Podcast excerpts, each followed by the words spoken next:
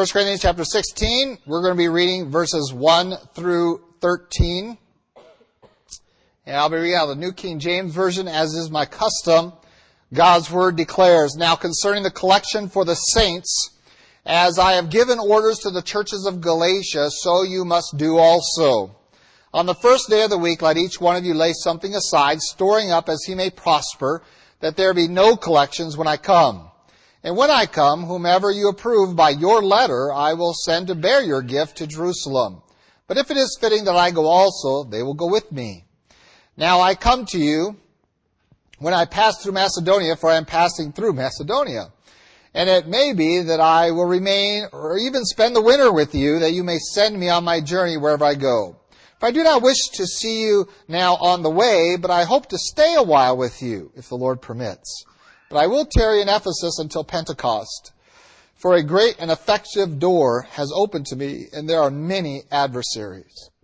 And if Timothy comes, see that he may be with you without fear, for he does the work of the Lord as I also do. Therefore let no one despise him, but send him on his journey in peace, that he may come to me, for I am waiting for him with the brethren. Now concerning our brother Apollos, I strongly urged him to come to you with the brethren, but he was quite unwilling to come at this time. However, he will come when he has a convenient time. Watch. Stand fast in the faith and be brave, be strong. Let all that you do be done with love. Before we get into our text this morning, let's go, Lord, in prayer. Again, as is our custom, but more than just for custom's sake. It's because anytime we open God's Word to look into it, we need His help. And so let's pray. Lord God, we do thank you for your love for us. Thank you for the opportunity to study your word together. And we pray that these next few minutes might be uh, full, full of truth and of meaning and uh, full of impact upon our lives.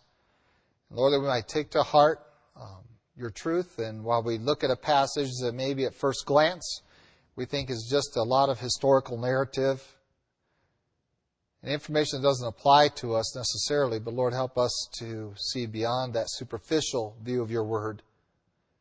We might uh, see what is powerfully presented here for us to engage ourselves in in our corporate worship as a body of saints, as well as in our individual worship. And we praise things in Christ Jesus' name. Amen. Well, we are coming to the very end of the book of 1 Corinthians. and so I'm going to have to do a little review. Uh, we just got done with a very powerful verse after a chapter that dealt with the resurrection, the necessity of understanding the resurrection of our Lord and Savior Jesus Christ. So without the resurrection, Christianity is nothing. There is no hope. There is just silliness. That everything we do, whether it be within any religious context of going to church, of singing, of trying to be good people, whatever you want to put under that category of people out there trying to be Christians, without the power of the resurrection, it is pointless. And we have seen that contrast throughout chapter 15 between either you have the power of the resurrection in your life, or to call yourself Christian without it is meaningless. It's vain. It's empty, literally, is what the Greek says. You just have an empty faith.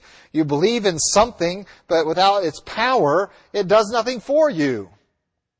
And so we are called to a different kind of belief system than really is available anywhere else in the world, for no other religious system contends that its founder uh, rose from the dead, that is alive today, that was God incarnate. All of these things, these cardinal truths of Christianity, uh, are the source of its power that differentiates itself from everything else. Now, others have made lip service to that, and Paul certainly is dealing with those in the Corinthian church. Remember, this is not written to the world, this was written to a church, this letter. And within the church, there was already, in these early years, and uh, in fact, Paul had really, uh, just probably about three years earlier, been in Corinth. I mean, it didn't take long for people to start to say, did the resurrection really happen? You know, is that really necessary to believe that? Can't we just be good people without it? Can't we all get along?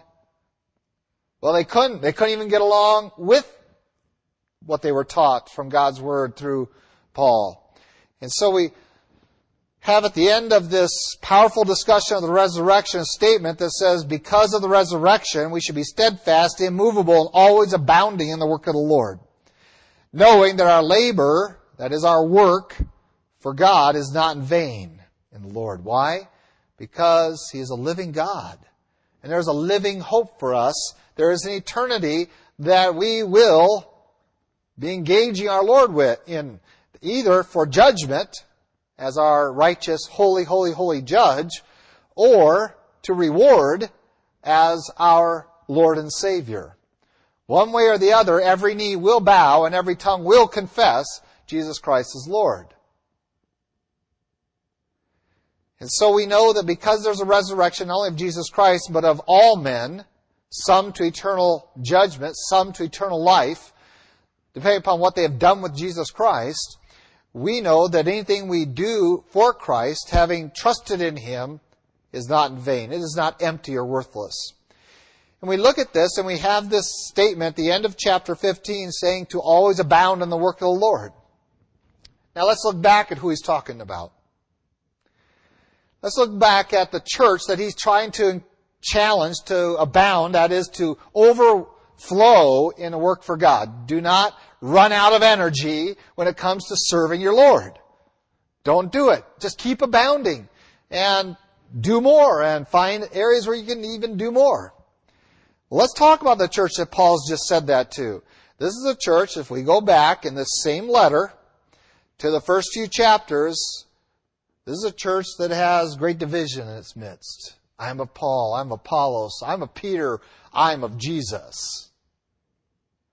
And there they are contending against each other with this infighting and this underswell of, of, of contention within the church and of arrogance to say, I'm a follower of so and so and I'm a follower of so and so. I hold to what he teaches as if these men all taught different things.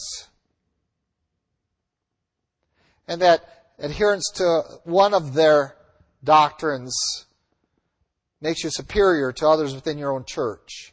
This is that church. Paul has to say, always abound in the work of the Lord. It's time for you to get busy and to deal with those issues of separation, uh, of contention, of, of uh, division. Get to work. Secondly, this is a church that has some moral issues. This is a church that has some severe immorality going on in it. Paul says of such a nature that even the world doesn't even talk about it. Doesn't mean the world never did. It's just the world doesn't ever talk about it. It's of that kind of perversion going on in your church. And so he has to spell out the need to exercise discipline against that kind of activity in the church and then to set up a theology. And we talked about theology of singleness and of marriage and the right place in God's uh, design for the roles of authority that God has given to husbands and, and the role of loving submission that God has given to wives and, and, and within the church and how does that look? And this is a church that was messed up in these moral issues. We then look at what they were doing with the Lord's table, with communion and, and the distribution of Christ's body and, and blood symbols there. And, and they were horribly doing that. To the point that many of them were ill, and some of them actually died as a result of the carelessness in which they were conducting themselves during this holy time of worship to remind ourselves of the sacrifice of our Lord and Savior Jesus Christ. This is that church. Paul says we should abound in God's work. How could they abound? We then looked at the arrogance that they had, and we had several chapters we talked about that uh, knowledge puffs up, but love edifies. Remember that? How many of you still remember that? Okay, don't expect any of our visitors to remember that. But if you've been here for that, I think it was like three months, that's all you heard just about from here. Knowledge puffs up, but love edifies. This is the church that was having problems with that. They were walking around with these big heads. I understand something from God's Word. Well, whoop-de-doo. It has nothing to do in your life. Who are you building up? You're puffing yourself up. You are not edifying the saints. You are not serving them. And for chapter after chapter, Paul, by his personal example, by the example of Christ and the other apostles, by his straight, direct instruction to them, talks about what true love looks like in the church. And not strutting around saying, look at me, I know this and I know that, but rather it's service.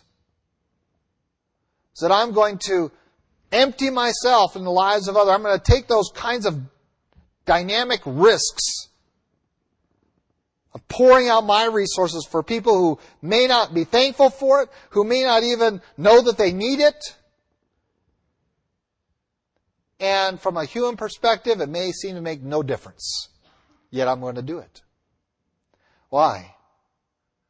The same reason Jesus Christ came and died on a cross, whether or not you accept Him or not. Because that's what love does. It sacrifices.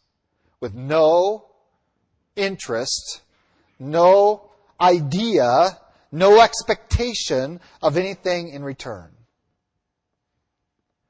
And Christ comes, sacrifices himself for all men, that all men might have that opportunity to know Christ, as Savior and Lord, be delivered from their sin, have a sure hope of eternity in His presence. And so this church missed that. This was a, as much as Ephesus is the church of brotherly love, and, and we, we look at that and, and we see the, the wonderful love of Ephesus described there in Revelation. Um, Corinthians didn't have that. They had lust, they didn't have love. This is the church that Paul says abound in the work of the Lord always. And we go, how? How could they do that?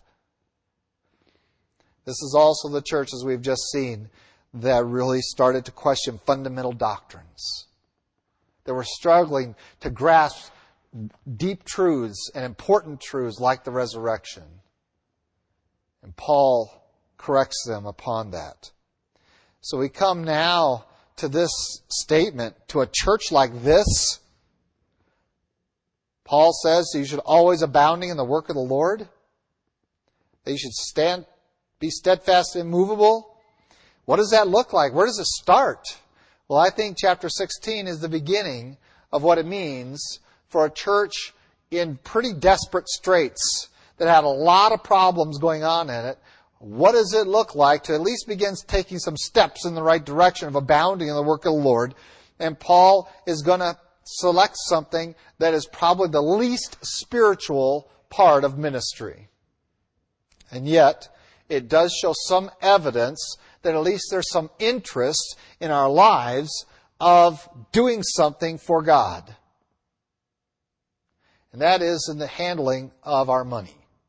And he comes to chapter 16, verse 20. He says, listen, um, you made a commitment, and that commitment had to do with collecting some money for the saints. This isn't for Paul. This isn't for the church particularly, but for the saints, specifically the ones in Jerusalem who are undergoing a severe famine um, and had some great material, financial needs. And the churches there in Greece, as well as Macedonia and Asia Minor, had been taking up collections and making commitments to help the Christian brethren in this really the root founding area of Christianity, Jerusalem, to help them get through this famine, get through this period of time. And Paul says, okay, here is my first area for you to abound in work. Don't confuse this as being right with God, but here's some evidence Here's some, a way for you to tangibly demonstrate that you're at least somewhat interested in abounding in the work of the Lord. Let's start off with the commitment that you made prior. You made a financial commitment to the saints in Jerusalem. I'm going to be coming through there, there uh, later on. Um, you should be taking care of that so that I don't want you to show up and give in front of me. I'm not interested in that. This isn't about, look at me, I'm giving this kind of money. Um, in fact, uh, we want it to be something of a secret. Uh, Paul doesn't care who gives what. He just makes a statement. His statement is, first day of week, each of you lay something aside, storing up as he may prosper, that there be no collections when I come. Paul says this isn't going to be about um, grandstanding in front of me oh, the Apostle Paul, I want to show him how spiritual I am. Here, I'm going to put the money right in his hand. He doesn't want that connection. You take care of it yourselves. Show some responsibility, show some maturity here in your ministering that you want to abound in the work of the Lord, not for personal glory, not for uh, notoriety among the saints or among the leadership of the saints, but you do it um, yourselves. And when I arrive, I'll take that that entire sum they'll represent from your church, and I will present it to them, and I want you to send one of your people with me to carry it. Isn't that great how Paul lines this all up? This is a great testimony to how it should be done in churches, how unfortunately it's not done in very many churches today. And that is that um, Paul says, I don't really want to touch this stuff. And remember, this was his testimony back earlier chapters that he says, you know, I came to you, I, am not asking you for money. He says, I worked and earned my own way. I made tents and I sold them, um, and I didn't ask you for a dime. And I wanted to keep that. I had the right to, as your pastor, the, the workers worthy of his hire, but I didn't want to exercise that right because I wanted to represent you to show you to evidence before you what it really looks like to minister we're relying upon God. And so, he calls them to do it this way in a manner that shows that it is an uh, exercise of godliness and there's nothing of personal gain in it. Not even of the slightest nature. But yet he wants to make sure that he's accountable too to that church as well as to the group in Corinthians or in Jerusalem, sorry. And so he says, I want you to select one of your own to go with me, and if they're going when I'm going, we'll travel together. Um, but you select someone to bear your gift to Jerusalem. And so we're going to do this in such a manner that it's not done in front of me for my favor, that I don't know who gave what. There's a blindness that Paul wants to maintain to their giving. And I try to maintain that blindness in my ministry, um, and my deacons know that, that that's really what I want, is I don't want that information, and generally speaking, I don't know who gives what. I know what my family gives. We want that blindness because we want this to be a genuine act of worship and not have some other motive behind it. Nor does Paul want it to influence himself. So that someone can say he's taking sides based upon what goes into the pot. And yes, I have had that accusation brought against me in my tenure here as well as in the other church. Oh, you're taking sides based upon who gives what? I don't know who gives what. And that kind of blows that argument right out of the water, doesn't it? When I don't know. Because what I want to minister is God's truth. And the benefit of someone to this ministry isn't relevant to that. Because the truth must stand, it must be acted upon, regardless of the physical realm and what it may cost or not cost the church. And this has been something I've tried to bring into my ministry over the years. That I will offer my ministry free of charge. You guys have heard me that say that a lot. I don't need to get paid. Um, you guys are generous in paying me, but I don't need to be paid. I didn't come here expecting to be paid. God is taking care of me. And as others have said to my face, you'll never be able to feed your family if you do blank. I got to tell you, my family is fat and happy. Okay? And we got more food than we can eat right now in our house. Any of you who need supper, come on over. We throw another can in the pot. Or pot, yeah, can in the pot. That's right. You can trust the Lord. And Paul here is not really desiring stuff for himself. He's saying, You've made this commitment. Now, here's an example of an area you can abound in the work of the Lord. And, and when you, Pastor, you said that wasn't a high spiritual plane, and it's not. Um, the fact is that the world responds to those kinds of needs, don't they? Yesterday, we had a few of the teens and some of us adults out there uh, wrapping Christmas presents outside of a store. Um, and in a matter of a few hours, we get $360. Were all those people interested in doing something spiritual? No, a few of them did. A few of them did talk to me, and, and uh, at least one lady I conversed with was, you know, right with us and, and uh, very excited about it. Um, but by and large, most of just say, "Oh, you're doing such a good thing." Um, today in the newspaper this morning, there's a story about what's going on up there in Connecticut, and uh, they show this gymnasium full of toys that people are sending to that community because of the loss of children. I don't understand why you would send toys to families who just lost their children. Um, I don't get that part of it, but uh, they finally just said, stop, please stop.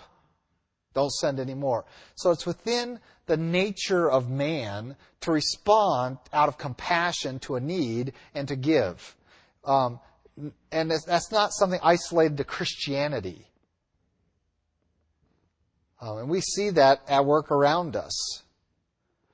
But certainly, if it's within the capacity of the natural man to respond with some compassion and give something of what they have to meet others' uh, dire needs, certainly if it's there in the world, it should be very easily seen and evident in the church.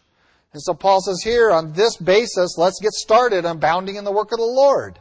You made a commitment to meet this famine need in Jerusalem. Let's fulfill the commitment. And let's not do it in some highfalutin, look at us, we gave all this money. No. Do it in a manner that gives only one person the glory, and that person is Jesus Christ. And that's what we want to do in our abounding the work of the Lord in this area. We don't want it to be to anyone's glory, but to God. That when churches are out here, and I get calls, I mean, multiple times a week from organizations offering to help us raise money. And every single time I get to say this, we don't do that. We don't do that. We don't do that. We don't do that. And we are meeting budget. Why? Well, it's not to my credit. Eh, ultimately, it's really not to your credit. God said He'd meet, you do it His way, He'll meet your needs. Period. And so by trusting the Lord, we see the needs met and we rejoice in them. And yeah, right now I really struggle. I have a, we have a sister church up there in Rio Rancho that's struggling in this area. We can't get a pastor to come in for more money than, than they should be offering. So we're going to increase the, the pot. We gotta, we gotta entice someone into the pulpit. As soon as you need to add 10,000 to the salary to get someone to come be your pastor, the guy that's to come who wouldn't come for 10,000 less, you don't want him as your pastor. Because he's there for the money. And the Bible consistently says that if someone's there for the money, he is a false teacher. It's one of their calling cards, if you will. So we don't need to sweeten the pot to get the godly man. And Paul here isn't trying to uh, do that at all. But that's our mentality. And Christ calls us to something very different. To abound in the work of the Lord. And in this area, I'm going to start doing that. And I'm going to honor God with this area of my life and see what God does. And the Corinthians do that. We find out in 2 Corinthians that they did fulfill that to some degree. We're going to examine that down the road. We then move on to some other practical areas, the second area of ministry for them to abound in. And that begins in verse 5. It says, Now I will come to you when I am passed through Macedonia, for I am passing through Macedonia. It sounds repetitive, but apparently they didn't know he was going to be doing this. Um, Paul, on his missionary journeys, typically would, would do a cycle.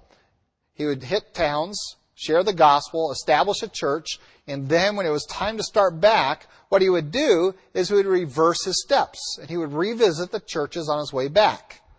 And so, like that, he was in Ephesus. He's going to head back through Macedonia and Greece. Um, it's a lot faster to go from Ephesus to Jerusalem directly. Um, but instead, he realizes the necessity of getting back and checking in with these churches in Berea and Thessalonica and Philippi, and then even getting into Greece. And uh, Greece is Macedonia today is part of the nation of Greece, but Greece then was a lower section. Athens, Corinth would have been in that vicinity. And so Paul says, "Listen, I am going to backtrack before I head to Jerusalem."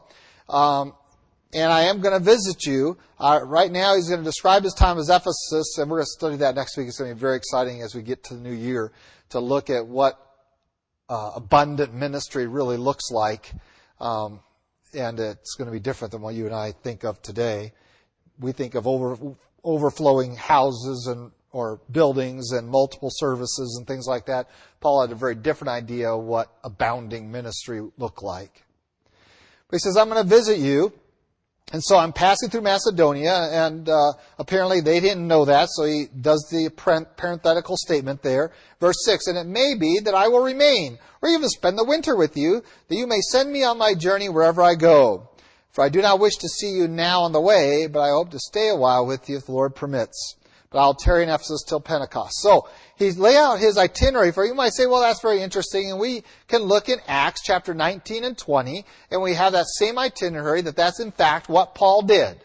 And so let's turn there very quickly, a few books back in the book of Acts, chapter 19. Well, we'll just jump to 20. I don't know that I have to do chapter 19. Chapter 19, he's in Ephesus. And we have that all described. That's where he likely wrote the letter we come to um, the end. We come to chapter 20, verse 1, and it says, After the uproar had ceased, Paul called the disciples to himself, embraced them, and departed to go to Macedonia. So we have this historical record by Luke that Paul did, in fact, backtrack his way around, revisiting the churches. It says, Now when he had gone over that region, encouraged them with many words, so this is their second visit to them on the way back, it says he came to Greece. So, he was in Ephesus. He went back across, visited the Macedonian churches, headed down south into Greece, and visited that. And it says he stayed there three months. Kind of interesting, huh?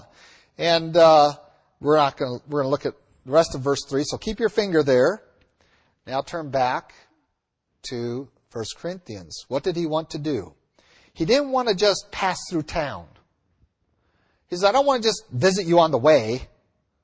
I didn't want to just spend a night there or a couple nights there. I wanted to spend a little more time there. He says, I'm hoping to spend the winter with you. And I believe that that winter that Paul is hoping to spend with them correlates to the three months that he spent in Greece in Acts chapter 20, verse 3. So he spent, stayed there three months. But I want you to look at what happens at the conclusion of his time in Greece on that return trip. In Acts chapter 20, verse 3, it says, When the Jews plotted against him, he was about to sail Syria, he decided to return through Macedonia. Uh, there was someone who had a plan to kill him. And I believe that happened in Corinth, somewhere in Greece at least. The Jews there had devised a plan to kill this man. We're going to be looking at that a little bit more next week, but I want you to see his laying out of his itinerary, but I want you to see now what their role was. Are you ready? Back to 1 Corinthians 16. At the end of verse 6, it says, I want to remain with you for three months during the winter. I want to winter with you, that you may send me on my journey wherever I go. And he's going to do the same thing and requested of Timothy in verses 10 and 11, and uh, then also of Apollos, and then also of someone else later on. Essentially, he lays open a door of opportunity for them to demonstrate a willingness to do some work for God. you live in a city of Corinth, which is a passageway. It is, uh, to use a modern terminology, is Grand Central Station. It is a, it is a, a melting pot of people where you have sailors and goods and, and all this ideas floating around, but you have this key area that people wanting to go from the west heading to the east and, and uh, east to west would travel through Corinth. Paul says you're in a unique situation to provide a service to God's people. And all right, you're not, you don't have all your spiritual I's dotted and your T's crossed, and you've got a lot of problems in your church, but let's at least get started in the right direction. Let me help you start understanding how to abound in the work of the ministry, even while you're sorting through the other stuff going on in your church that you need to deal with. The immorality, the division, the, the, uh, disrespectful way you're doing the communion, the, uh, the doctrinal errors you have, uh, all this stuff. While you're dealing with all that, let me help you look at some ways to abound in the work of the Lord. Number one, fulfill your commitments to the saints. Be generous, be discreet, but be givers. Even the world can have compassion for those suffering. At least show that. Secondly, you have an opportunity to minister to the needs of some of God's men who are traveling through your community. And whether it's Paul, Timothy, Apollos, or anyone else, you have a rich opportunity to provide a service to these men of God who are traveling with the gospel to send them on their way, to outfit them, to, to provide them lodgings, to, to send them on their way and make sure that they have all the supplies and transportation lined up. You guys are experts at that. It's what Corinth is known for. Do what you're good at. But instead of doing it for yourselves, do it for God's people. He says, I'm going to stop by. I'm going to be there for three months. And I'm more than willing. He's already demonstrated that in, in 1 Corinthians chapter 4. He's already done, I'm more than willing to pay my own way. But I want to leave you open an opportunity that if you want to care for my needs and send me on my way, I'm going to give it to you. That this period of time I can be with you in ministry. And you can minister to me. You can minister to Timothy, I'm going to send before me, which he does, again in Acts chapter 20. You can minister to Apollos and any other brethren that come through. But make sure, verse 14, I'm going to jump ahead because I want to get to the punch. Make sure that whatever you're doing, you're doing with love. At first, it's about the love of God in your life by trusting in Jesus Christ and then as recipients of the love of God and of those who are reflecting that love back to Him through acts of service, we have love for one another. And again, Paul draws this out, and of course we have studied 1 Corinthians 13, the love chapter, and seen it extensively, this calling of God, that we do these things of totally different motives. Not to make ourselves feel good in the holidays, so I want to give to some charity. Not because, um, well, you know, they're relatives, I kind of have to give them lodging. Um, no. Out of godly love, do these things. Abound in the work of the Lord, but make sure, check your motives, that you're doing it with love. And if you don't love these men who are carrying the gospel, these itinerant ministers, then don't pretend to. Because that's not abounding in the work of the Lord. Because your motives are suspect.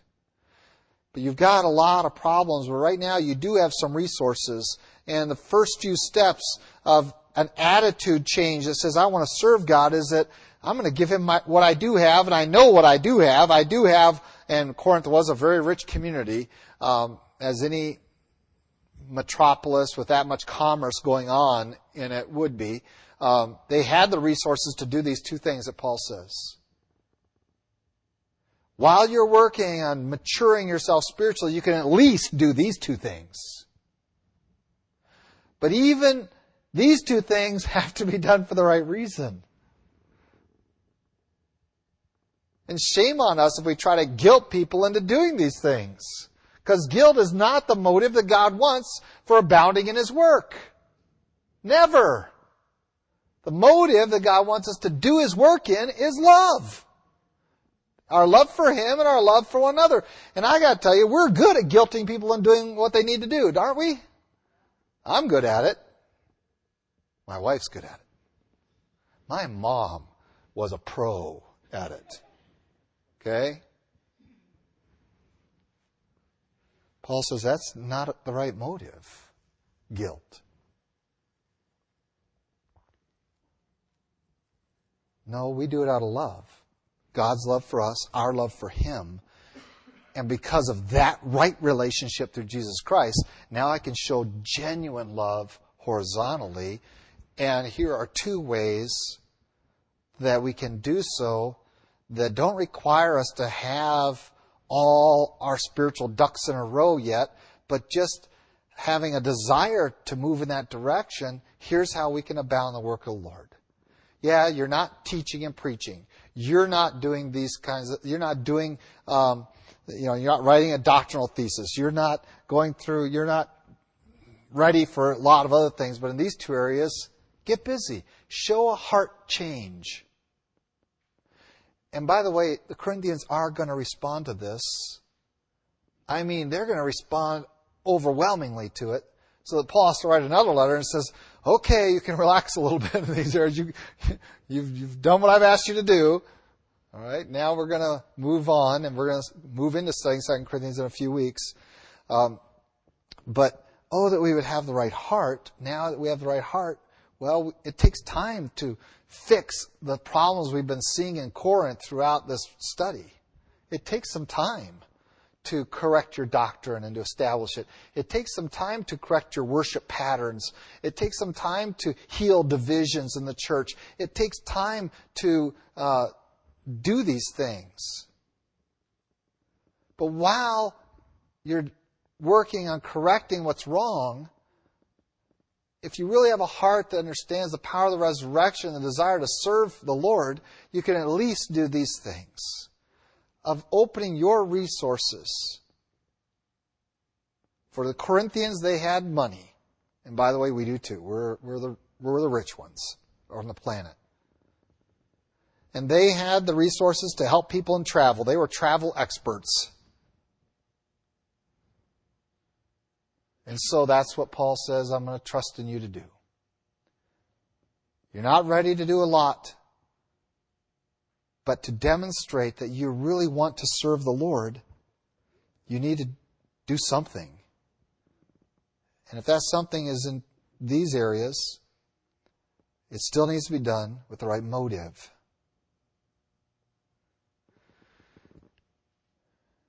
And so is our service to God. It is not that we are earning the right to heaven, for we cannot do that. We cannot undo any sin by doing anything good. It is by receiving the love of God in Christ Jesus, His forgiveness, humbling ourselves before Him, confessing our sin, that we establish the relationship. As we shared last Sunday night, that is an ongoing attitude. And when it is present and genuine divine love is in our life, it will have to express itself in some kind of work of the Lord. And even the messed up Corinthians had ways to abound in the work of the Lord. Paul gives them a couple of opportunities. So you might be sitting here saying, I'm, I don't, I, ha, I don't, I have the same problems the Corinthians do have the same problems with arrogance and haughtiness over a little bit of knowledge I have, and I don't have that kind of love, and I don't want to practice that way, or maybe it's even issues of immorality and division. I don't get along with people. Well, that needs to be corrected, and sometimes it takes years to correct some of those issues in your life. But in the meantime, God calls you to serve Him. If you're here and you don't know Christ as your Savior, this really isn't about you. For first, you must receive the benefit by humbling yourself before a resurrected Savior and make Him your Lord, acknowledging your sin to Him and your inability to remove any of that sin. And trusting in His shed blood. Then we can begin to move. We have this powerful presentation, and while we often, too often, just kind of relegate it to, well, this is just the last chapter, and he gives us a little itinerary. Oh no, there's much more substance here than that. Here's some ministry you can abound in. Even the weakest Christian, steeped in some of the biggest problems a church can have, even they, to show a heart's change, can do something for God. And need to, but with the right motive. Not to make the pastor happy, not to meet the budget of the church. Those are bad motives. But out of your love for God and what He's done for you and your love for one another. Abound in the work of the Lord. Let's pray.